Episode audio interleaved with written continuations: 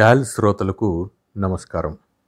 ఇప్పుడు మీరు విజయీ భవ కార్యక్రమాన్ని వినబోతున్నారు. వృత్తిపరంగా విజయాలను సాధించేందుకు వ్యక్తిత్వాన్ని మరింత ఉన్నతంగా తీర్చిదిద్దుకునేందుకు జీవితాన్ని పరిపూర్ణంగా గడిపేందుకు కావలసిన నైపుణ్యాలన్నింటినీ ప్రముఖ మేనేజ్మెంట్ గురువు ప్రసాద్ కైపా గారు ఈ కార్యక్రమం ద్వారా మనకు అందించబోతున్నారు. మరి విజయీభవ అంటున్నటువంటి కైపా గారి మాటల్ని విందామా? నమస్తే ప్రసాద్ గారు. నమస్కారం అండి మీతో ఇంటరాక్షన్ అయ్యే అవకాశం దొరికింది very glad that I've got an opportunity to discuss more topics about leadership and strategic vision so మీ గురించి మీ ప్రొఫైల్లో కానీ మీరు చేసిన contributions towards videos and interactions with many people అన్ని చూసాను then I've got lot of questions to ask చాలా information మీరు already నెక్స్ట్ జనరేషన్ కి ఆల్రెడీ కాంట్రిబ్యూట్ చేశారు so I I want be bit specific and more useful to, to people like me who has been into IT industry and trying to uh, explore different opportunities and trying to think how the leaders, leadership uh, thinks and uh, how they strategize their vision. Uh, specific topics పైన మీతో discuss చేద్దాం అనుకుంటున్నాను sure అండి తప్పకుండా చేద్దాం let me do a quick uh, introduction of myself. So I'm Santosh and I've been into IT industry since 22 years. Uh, seen a, a small phase of uh, what you have seen. We are, I mean, there are- years is long time అండి yeah so I think ఈ session అయితే ఉందో ఇది మాలాంటి aspiring next generation people కి use అవుతుంది అనుకుంటున్నాను and it will be your directions and suggestions will be more helpful for the people like us so we have been into industry and we are working on uh, many uh, projects and uh, I've seen one phase of uh, IT uh, industry transforming into uh, different phases. So when we uh, we will keep the topic precise to uh, strategic leadership and uh, management. So when we say uh, theoretically all the strategics looks good, maybe you you will also agree, but, when it comes to implementation, we'll come across it, we'll see a different phase of it. The um, uh, the aspiration of the leaders, what when they started, and the challenges what they face it, and by the time they, we step into the implementation phase, what is your as per your uh, experience? How uh, when why do you think such policies usually fail while transforming into reality? there are uh, three reasons I can think about why aspiring leaders fail in making this aspirations come alive. ఒకటి ఏంటంటే first thing is aspiration can come out of uh, one's own vision, one's own dreams, and one's own uh, what you might call deeper, meaningful purpose that they have. But generally, those aspirations might not be grounded in the context, political environment, or the work environment that they are working in. That is good. That is not necessarily bad because it is important that we should have visions irrespective of the work environment or company or organization that we work for. But once you have an aspiration, then the connection between the ground reality and aspiration is where the developmental work that need to happen so that those aspirations will take root in the culture of the organization that we are working with that way other people who are in that culture will support us and together we create a shared vision of making those aspirations a reality. But in doing so there are several things. One is knowing the political reality. Number two creating a plan the aspiration to become successful in the current uh, organizational environment. Third figuring out a way to what you might call withdraw a little bit and push forward a little bit develop other leaders a little bit and uh, to be able to stand for your principles a little bit there are a variety of things that have nothing to do with aspiration but that build character of the leader. And i think those are some steps if we are not carefully strategically and tactically being wise then many aspirations will only end up as dreams and at the end of it we say ah this didn't work. I didn't work. This organization doesn't work or the leaders don't support. All of those will come. So first is having a clear aspiration and having it as a purpose or a dream no matter where we go. Second is the awareness of the context, awareness of what works and what uh, doesn't work, to be able to create a pathway, or another way to say is workable plan. Third one is in execution, there will be a lots of ups and downs, and you need to enroll a lot of different people, and you need to use different styles of leadership and management to either push forward or uh, take a back seat, depending on various things. So the execution style, when we have all the three work together, then leaders have a higher chances of their aspirations come true. If not, we will have some difficulty either in vision or uh, in passion and tempering it or in action. Only when vision, passion, action are aligned, you produce extraordinary results. Great. That's a great answer, sir. So, theoretically, uh, on the same topic, earlier we are hearing a lot of the term called strategy in the recent times when earlier it was దీనికంటే ముందు మనం only leadership అని వినేవాళ్ళం లేదంటే management అని వినేవాళ్ళము ఈ మధ్య కాలంలో ఎక్కువగా స్ట్రాటజిక్ లీడర్షిప్ కానీ స్ట్రాటజిక్ మేనేజ్మెంట్ వింటున్నాం సో స్ట్రాటజీ అనే word the prefix like strategy అనే వర్డ్ ఈ రీసెంట్ పాస్ట్ లో ఎందుకు అంత prominence అంతరించుకుంది when it was we use to leaders use to have a vision and then implementation but recently we are we are hearing a lot about strategy why that has got a lot of prominence See, there are uh, three ways in which, again, you can try to do something. One is you do it because you are in the particular place and the situation warrants it. You don't have an alternative, but go ahead and do it. You do it. That's an accidental fulfillment of your aspiration or meeting the needs of the organization. That's accidental leadership. Second one is you know what your vision is, your aspiration is, and the uh, organization also is aligned with you. They have given you a promotion, they have given you the resources, they have given you certain go ahead to do it. But you need to create a proper plan because any vision will take time to execute and implement it. But it is like a boat in a moving water. A boat in a lake you can plan it and you can execute it any way you want. But in a moving river, especially if it's a fast moving river, because most of the organizations are like boats in a fast moving river. There are lots of other environments, like, for example, when everybody was ready to do something, COVID came in. When COVID got out, then there are other kinds of issues with the resources, great resignation, people leaving, all kinds of things are coming. So that means, depending on political, economic, and uh, the what you might call the people environment, based on various type of stuff, you need to strategically think about what would be appropriate when, what kind of resources you have available, what kind of competitive moves other people in the field are doing, what would get you the greatest amount of success.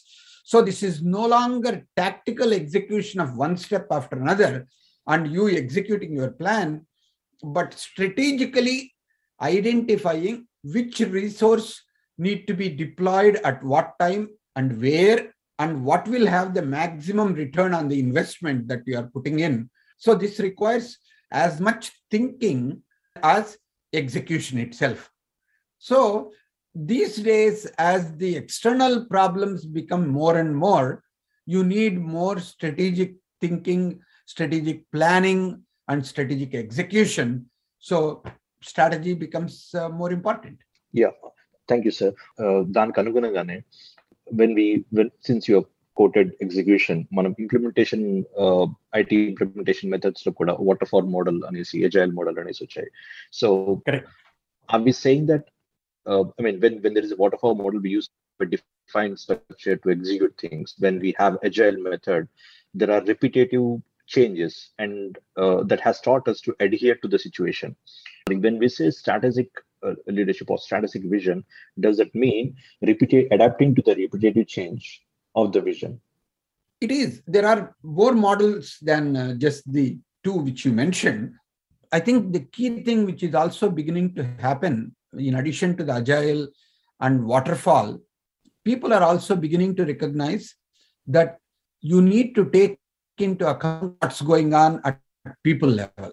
For example, because uh, we are talking about the Indian context right now, and uh, this is being broadcast primarily in India. Let me take an example like Wipro.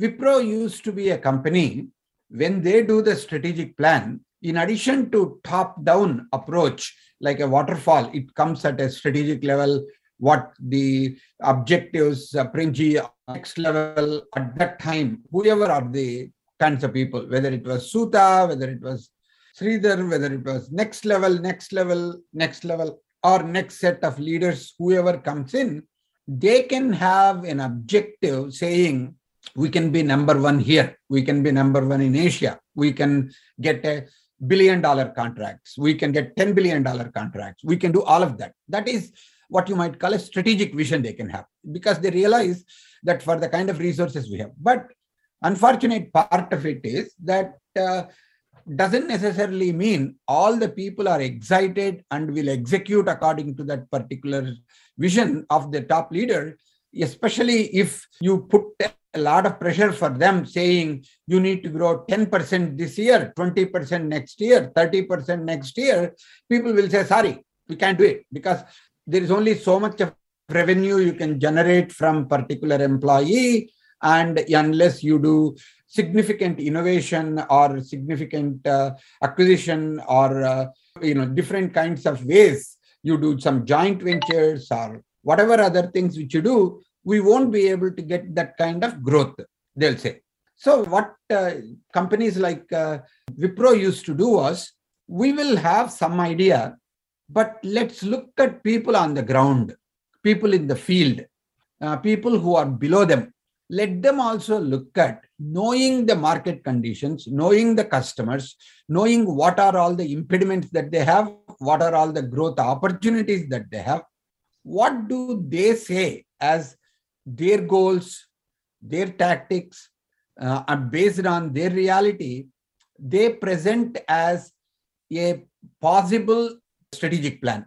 So they try to take what people did, you know, suggested at the low level and roll it up to the next level and roll it up to the next level, roll it up to the next level, and see between the top management wants and what the you know people bottom up are saying, and then try to look at how to negotiate the gap between the two and figure out what resources, what uh, kind of opportunities that provide these people to be motivated, or they need to get additional people, and then uh, come up with a strategic plan.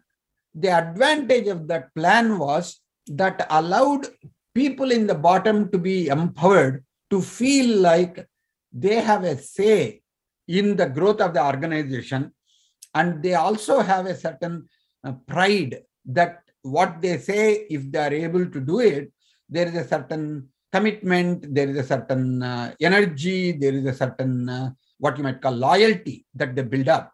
And there is well, very less resistance that comes when you propose saying this is the growth that which i can grow if i have the resources available. And if the manager says uh, go ahead so you feel really ownership and responsibility personal responsibility.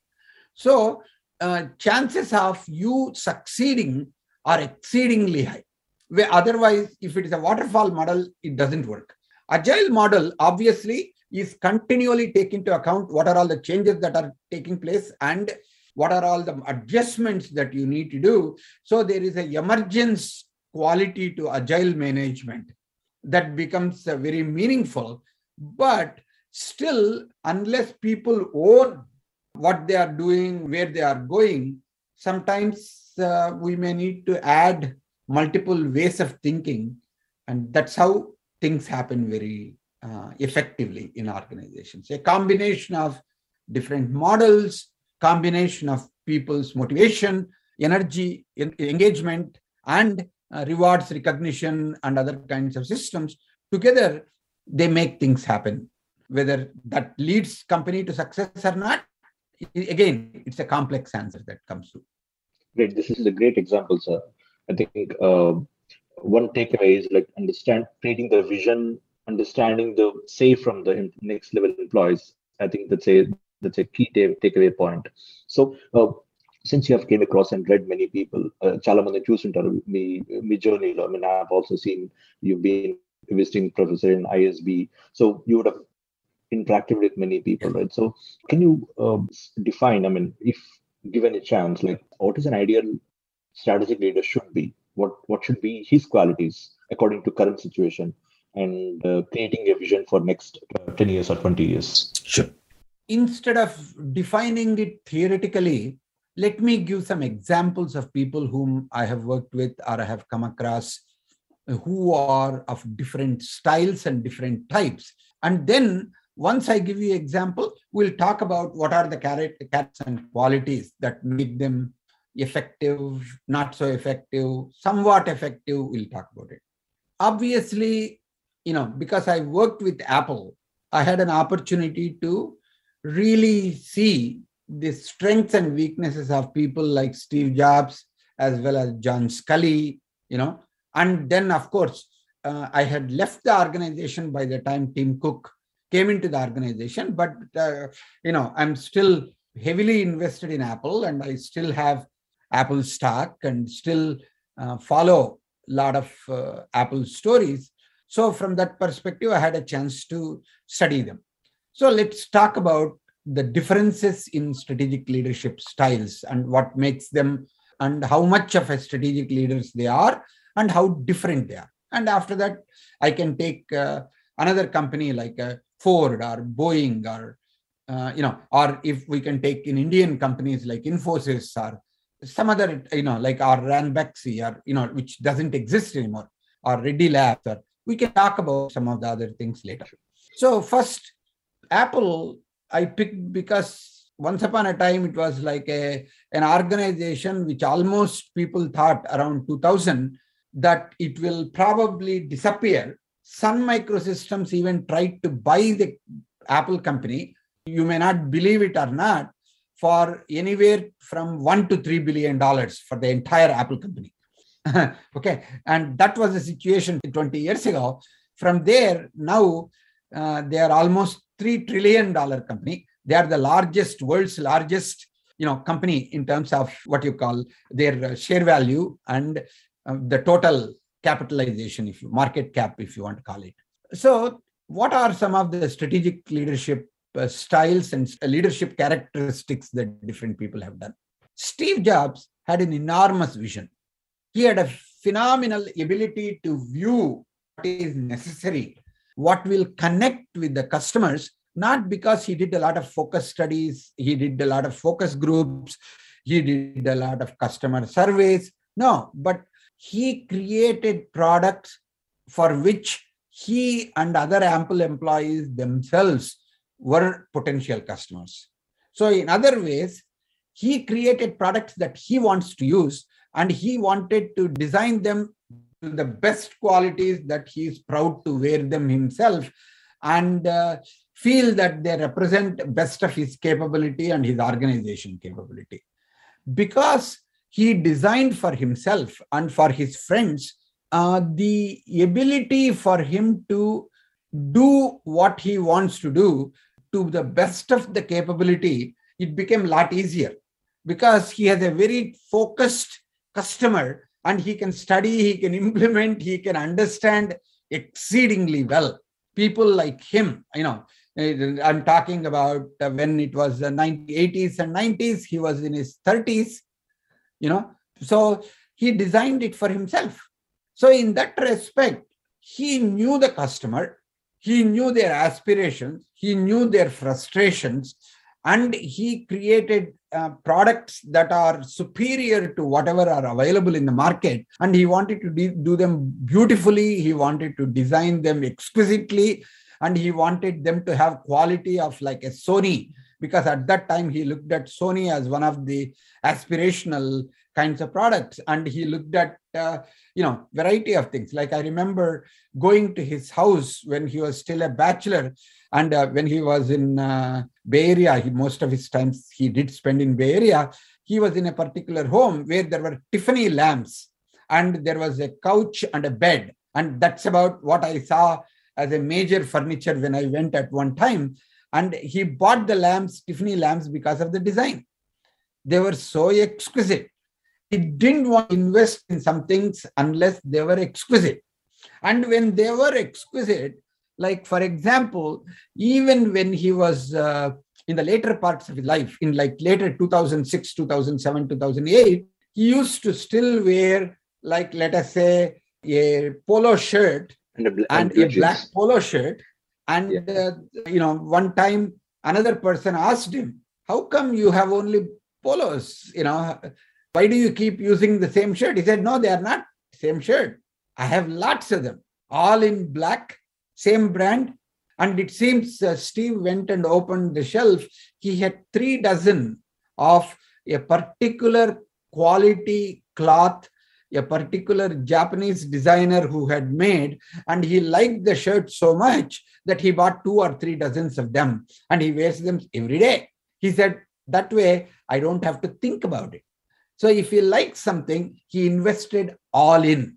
So he was strategic in one perspective of having a clarity of vision, high expectations of what he builds as a products or processes, and knowledge of the customer. All of them, he was very, very, you know, lucky to have all the three of them.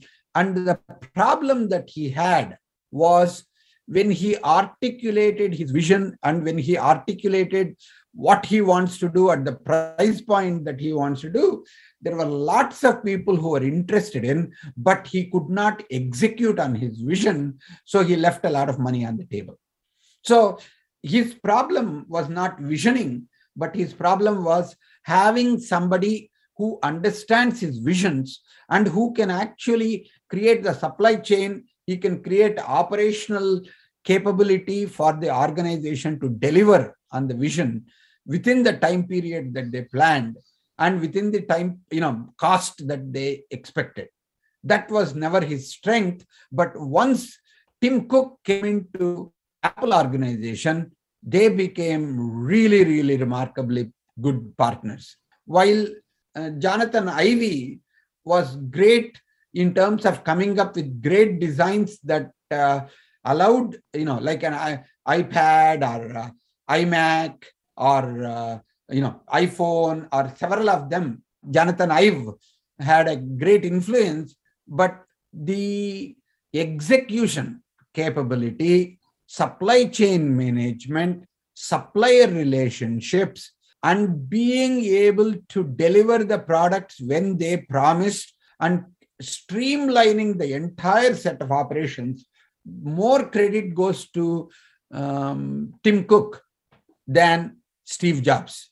So Steve Jobs continued to do what he did before, but once the strategic leader like Tim Cook came into uh, his organization, life became simpler. Life became much more predictable. That predictability is something market likes, customers like, and that is where the repeatable sales happen.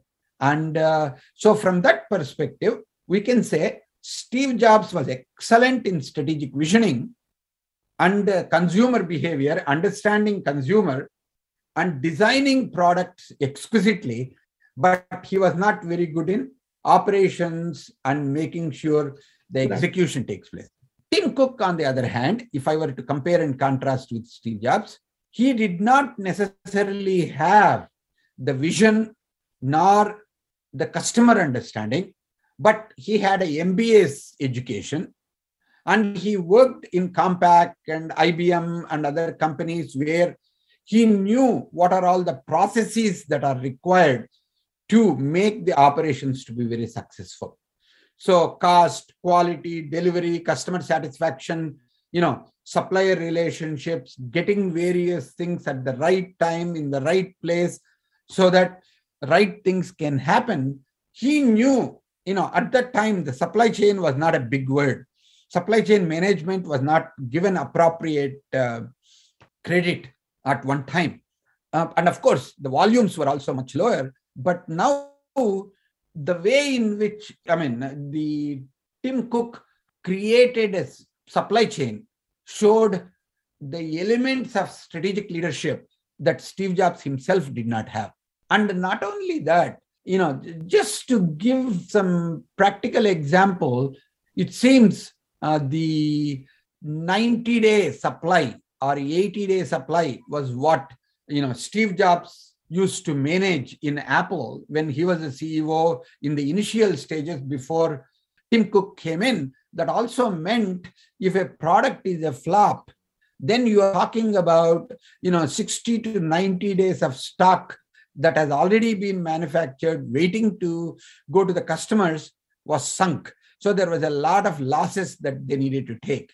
On the other hand tim cook within 60 days or 90 days of he coming into the organization he had reduced it to less than 27 uh, million dollar you know inventory that was there. And also bringing in processes like just in time and managing these uh, operations so effectively and efficiently if there were to be a failure the losses would be significantly less. So uh, from that kind of a spreadsheet based management all based on you know looking at numbers kind of a management approach and process management approach. He learned a lot with steve jobs that when steve left the apple stock dropped significantly and people expected that you know all the and the app really failed.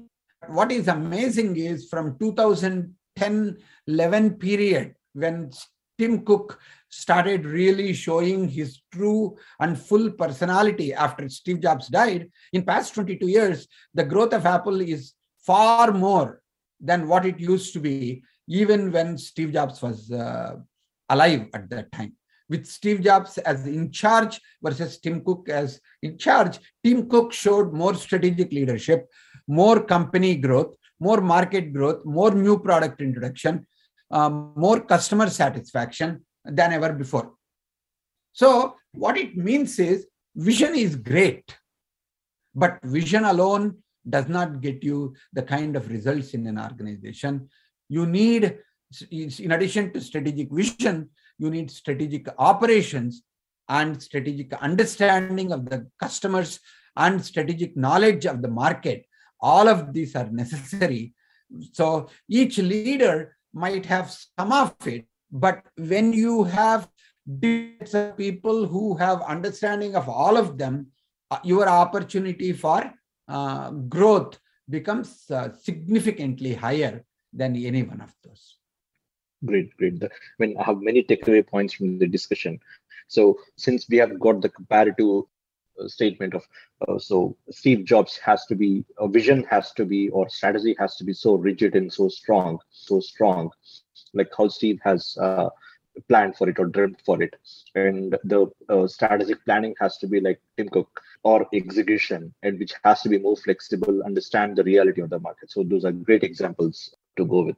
Uh, now we have said these two examples like i mean we've got the uh, strategic uh, leadership or vision and, and the management. So there are finally when we funnel down to such topics so there are few things i mean uh, do's will we will have a great of do's whenever we go through any any topic but uh, there are such things which are like don'ts the things we should not do uh, so that we can, we do we create a right vision right? I mean if you can avoid doing things which should not be done then we can create a right vision.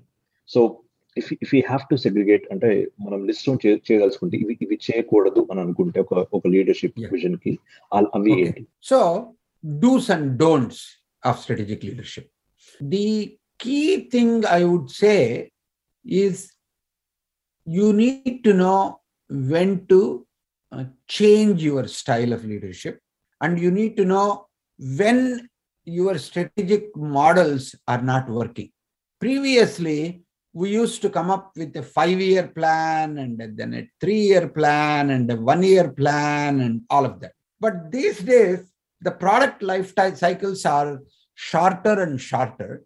Like, for example, people buy a new phone every two years, and actually they long to buy it even every year these days. So they say, okay, I buy a phone and then I will give it to my spouse or I will give it to my kids and then I'll buy the latest phone. So, what is happening is the customer aspirations have come to such a level that every 12 months they need and they like and they want new phone which has got a lot of new features if you are not able to fulfill the in terms of design in terms of features in terms of novelty your stock price drops significantly it didn't used to be like that for example to think of a car and design the car and take it to the market it used to take anywhere from 2 to 5 years but you know, with the electric cars, with the hybrid cars, with the hydrogen cars, with cars from China, Korea, Japan, Europe, United States, India, everywhere. Now, that's not very realistic to be able to do that. And even if you bought one model of Hyundai in India, you know, by the time that fellow says, I'm ready to sell it three years later, even if he wants to buy the new same model he wants with a lot of new features within that he wants a lot of changes that means year after year after year when you are releasing the same model of the same car people expect a lot of different features new features that didn't used to be the case you know like ambassador car from 1960s to 1980s it used to be the same thing as a matter of fact it was like 1950s model of an ambassador car you know, used to be the one. Then came Maruti, uh, you know, and then in between there was a Fiat, Fiat Padmini or Fiat. And now we have probably 20 different models of cars and SUVs and, you know, motorcycles. Some of the motorcycles cost more than the car themselves. Then, of course, now we talk about Bullet and we talk about uh, Bullet competing with Harley Davidson, you know, like the amazing changes that are coming up just in the Indian market. For that to take place, we talk about incremental change in the visioning and in the design features. No, it doesn't work anymore. Because of this compressed time scale for the product life cycle and also for the expectations of the market and expectations of uh, customers and the number of competitors that are available in the marketplace, the rapidity with which you need to design and add features, get the supply chain going, do the quality testing, make it all work. The demands are unbelievable for any kind of a person. So, do's, don't do's become really difficult. Number one, don't be too what you call slow in implementing and meeting the customer needs. But at the same time, you know, don't be hasty to do something because if you release a product, if it is not properly cooked, you know, they will not look at any more products from you.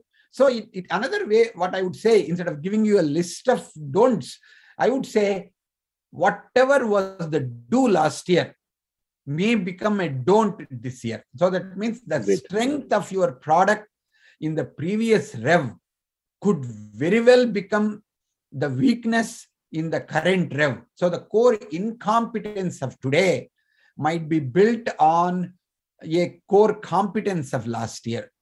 So you have to assess what the customer needs and what the market needs and what the competitor offers on a much more frequent basis than you ever did. And this puts a lot of leaders on a really difficult situation. But this is the expectation that uh, the current market and current customers provide. So you need to be yeah. moving all the time and learning Great. all the time. Yeah, actually, this session, um, this last few minutes has uh, uh, triggered me to ask many more questions. It has opened many uh, different questions to me, but uh, out of curiosity, I will ask. I'll keep it short and two.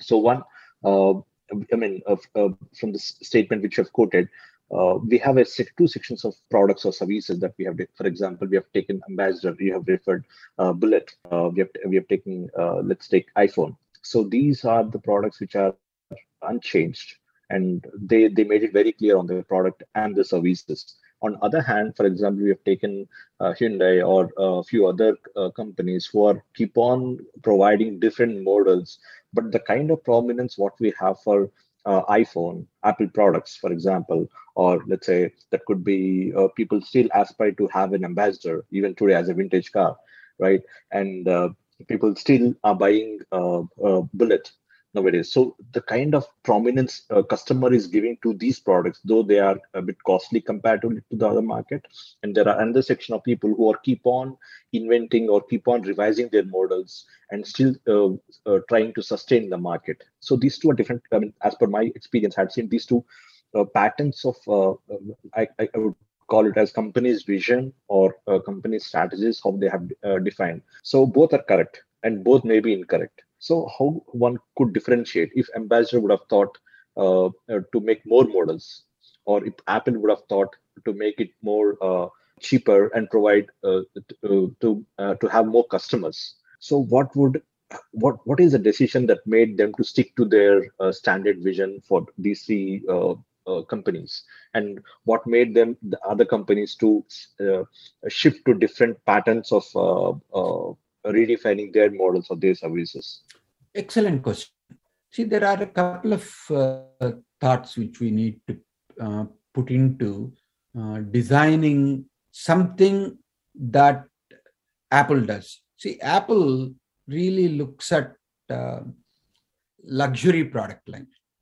They believe if we can provide an authentic, differentiable, high value added, integrated features product, chances are that people will get attracted not only to the product, but also to the brand and to the company. So the customer loyalty for uh, Apple is unbelievable. Brand value of Apple is unbelievable. So that means anything that you can put through Apple brand, majority of them will become very successful. If it has to fail, it has to be really, really a flop. So the companies like Apple think about not how many products they can sell. They're not into mass uh, customers or they're not into number games in terms of I know customer, uh, but they are into measure by looking at it and saying how much profit can I make for each product. So that means the company will always release a product at a much higher price. Obviously, you can go out and buy something similar for much cheaper price. Like for example, take OnePlus in India. You know, they release two times a year products and from China, they try to imitate as many Apple iPhone features as possible every six months, right? And they, they sell it at half the price.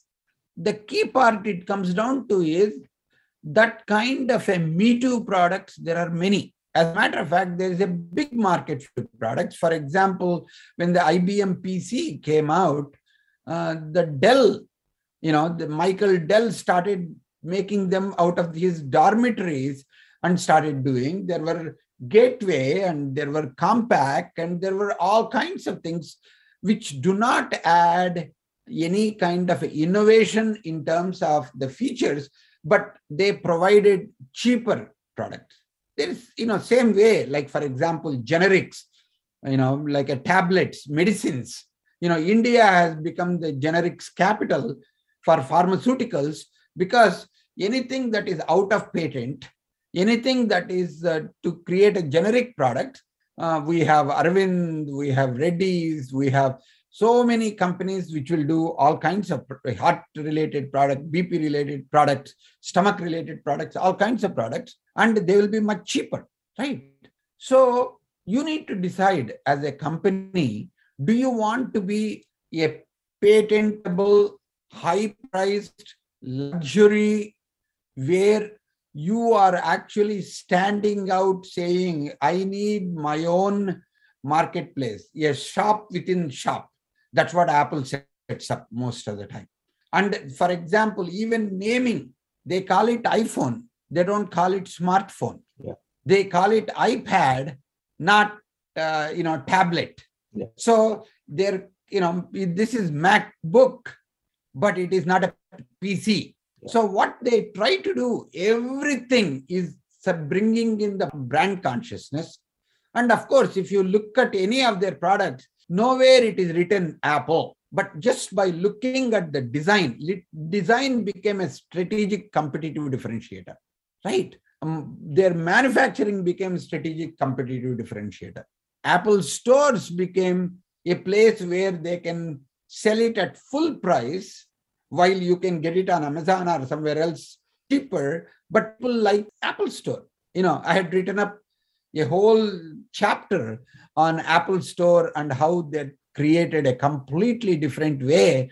You know, when uh, everybody is bankrupting the brick and mortar stores and going online like Amazon, Apple actually, you know, has like a 20 plus billion dollar business just in the Apple stores in addition to online. So there is a counter indication to think about whether you want to sell it as an Apple, as a brand, your products, or what you call like a premium brand, or you want Me Too products. You want them to be available cheaper and you want to make money by number. If you can sell so many millions and the manufacturing becomes cheaper, so that means you make money. You make small money, but by numbers, you make a lot of money. Apple goes exactly the other way. We want to have less amount of products to be available, create even an artificial scarcity, and they don't spend any money on advertising or PR or marketing because people are, you know, what you call dying to write about Apple stuff without Apple paying a single penny for the journalists and magazines because people love to get Apple news on, on their uh, magazine because that sells uh, their uh, magazines you know. So it's an interesting reverse marketing kind of reverse thinking kind of uh, approach that they do and they have been extremely successful at it.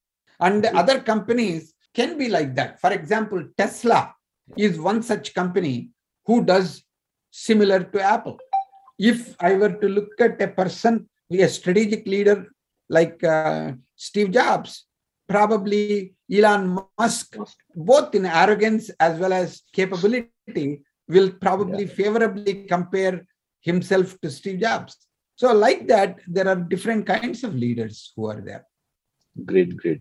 That's an amazing takeaway, sir. I mean, especially the last few minutes of discussion, which led to explore many, many topics. In fact, I have a very huge list of uh, uh, further questions. I think every question uh, will give more and more direction to the people who has these kind of uh, uh, queries. And in crux, like uh, on the on the whole episode, like there are very my favorite points out of in, in the whole journey like one should have a, a strong and highly visible and very clear strategic uh, vision as a as a leader. And we have to be more flexible and adaptable when it comes to planning an exhibition. I see these two are the key takeaways of uh, of this session sir. I think this this is really amazing. And this has eventually opened up a lot of questions to me. So i have huge list of things to ask you and you bother you. Probably we will i'll, I'll request Ramat, uh, few more sessions on this. But this session is very great and very highly, I mean, very glad to have you uh, in this session, sir. Thank you very Thank much. Thank you. I think the idea of what you are saying, agile process, we have to think about agile leadership and agile execution as well.